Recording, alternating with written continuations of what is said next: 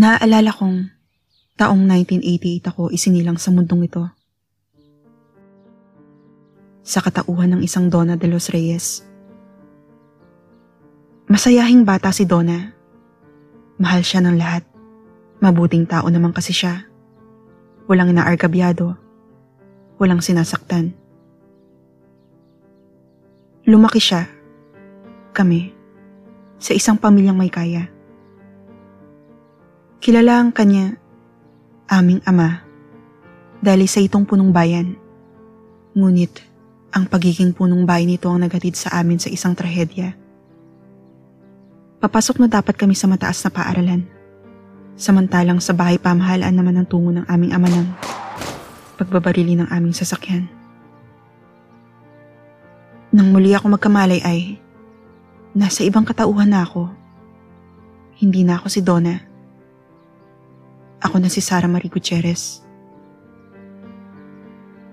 17 anyos lamang kami ni Donna. Ngunit mas maedad si Sara. 24 anyos na siya. Kami.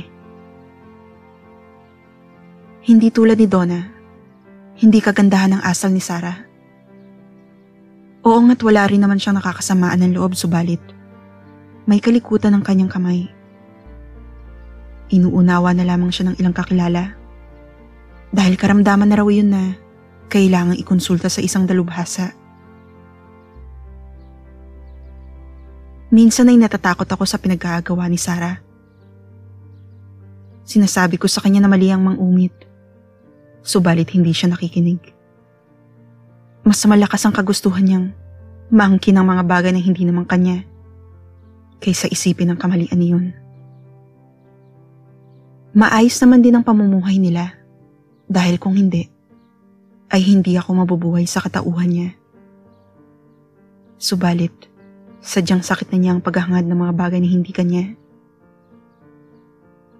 Gusto siyang ipagamot ng kanyang pamilya, subalit siya ang ayaw. Siya lamang. Dahil ako, gustong gusto ko. Gusto kong gumaling kami, pero ayaw ni Sarah. Nahihiya raw siya. Hindi naman siya mapilit ng mga taong malapit sa kanya. Sa kadahilanang, alam na mga ito ang aming pinagdaanan.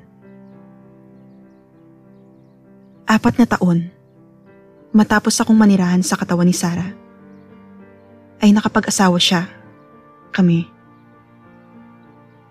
Doon ko nadama ang walang kapantay na kaligayahan. Gusto kong magwala sa labis na galak. Masayang masaya kami ni Sarah. Mahal na mahal niya si Kenneth. Nasabi kong siya lamang ang nagmamahal dito dahil hindi ko naman alam kung paano yun nararamdaman. Ang alam ko lamang ay makaramdam ng takot, kasiyahan at pagkagulat. Pero ang magmahal, hindi ko alam.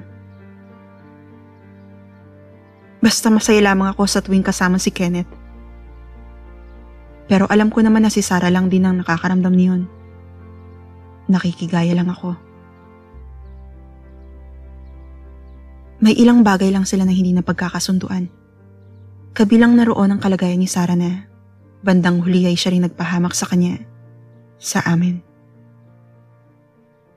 Pinipigilan ko siya noon na damputin ang gintong pulsera sa estante ng isang tindahan. Kaya naman niya yung bilhin, subalit hindi iyon ang ibinubulong ng kanyang isipan. Gusto niyang makuha ng libre ang pulseras. Kahit anong sigaw ko noon na wag, ay hindi siya nagpaawat. Hindi niya ako pinakinggan. Isinuot niya ang pulseras at kampanting lumabas ng tindahan. Ngunit hindi siya nakalusot sa matalas na mga mata ng bantay. Hinabol siya. Kami. Hindi pa rin nagpapigil si Sarah. Tumakbo siya at sinubukang makalabas sa malaking pamilihan. Nakihabol na rin ang iba pang bantay ng ibang tindahan. Hanggang sa pati mga simpleng mamamayan ay nakihabol. Abot-abot ang kabako namin noon. Wala na kaming kawala. Dinumog kami ng mga tao. Ginulpe. Ilang araw kaming nanatili sa pagamutan. Naibalik ang pulseras. Sinubukang magsampa ng mga magulang ni Sarah ng kaso sa mga bumugbog sa amin. Hindi ko na alam kung nakulong ba ang mga may sala. Dahil nang muli ako magising, ay iba na ang aking katauhan. Sa pagkakataong iyon, ako na si Jacob Graham. Isang mayamang negosyante na naninirahan sa isang mapalasyong tahanan. Siya ang pinakamayaman sa lahat ng naging katauhan ko. Magara ang kanyang pamumuhay at parati kaming nasa mga kasiyahan. Nakatikim na ako ng alak, subalit ibang lasa ng mga inuming inihahandog sa akin ni Jacob. Higit na masarap at malasa. Maging ang mga pagkain ay talagang napakalinamnam at hindi ko pa nalalasan sa buong panahon ng aking pag-iral. Tuwang-tuwa ako sa tuwing makakatikim ng masasarap na pagkain.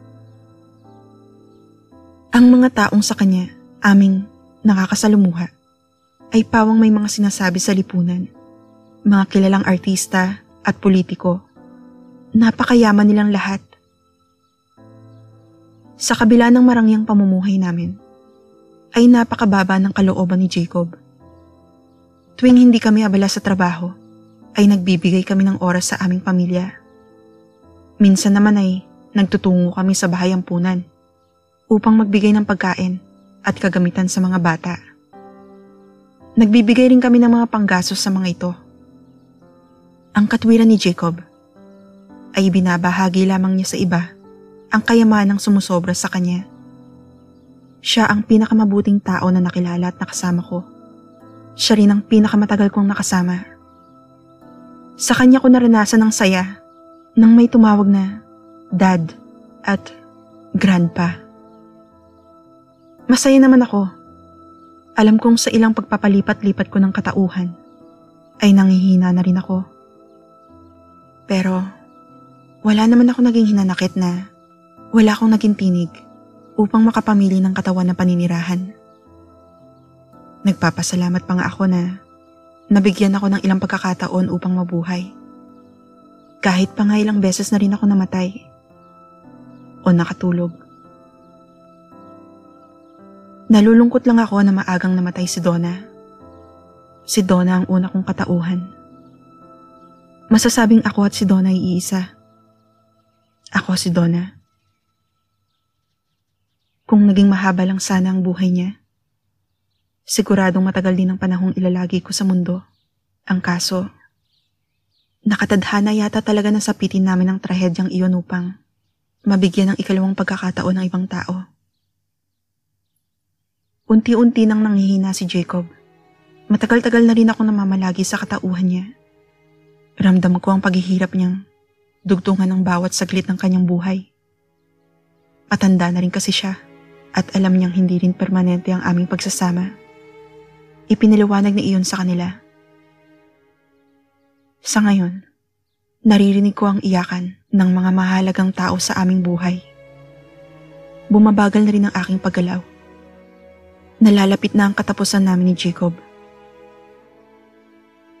Kung muli ako magigising sa ibang katawan, ay hindi ko na alam. Ayon sa pananiriksik noon ni Jacob, wala pang naitalang dokumento ng tatlong beses na pagsalin sa ibang katawan ng isang puso wala akong kamatayan. Siguro. Close the curtains.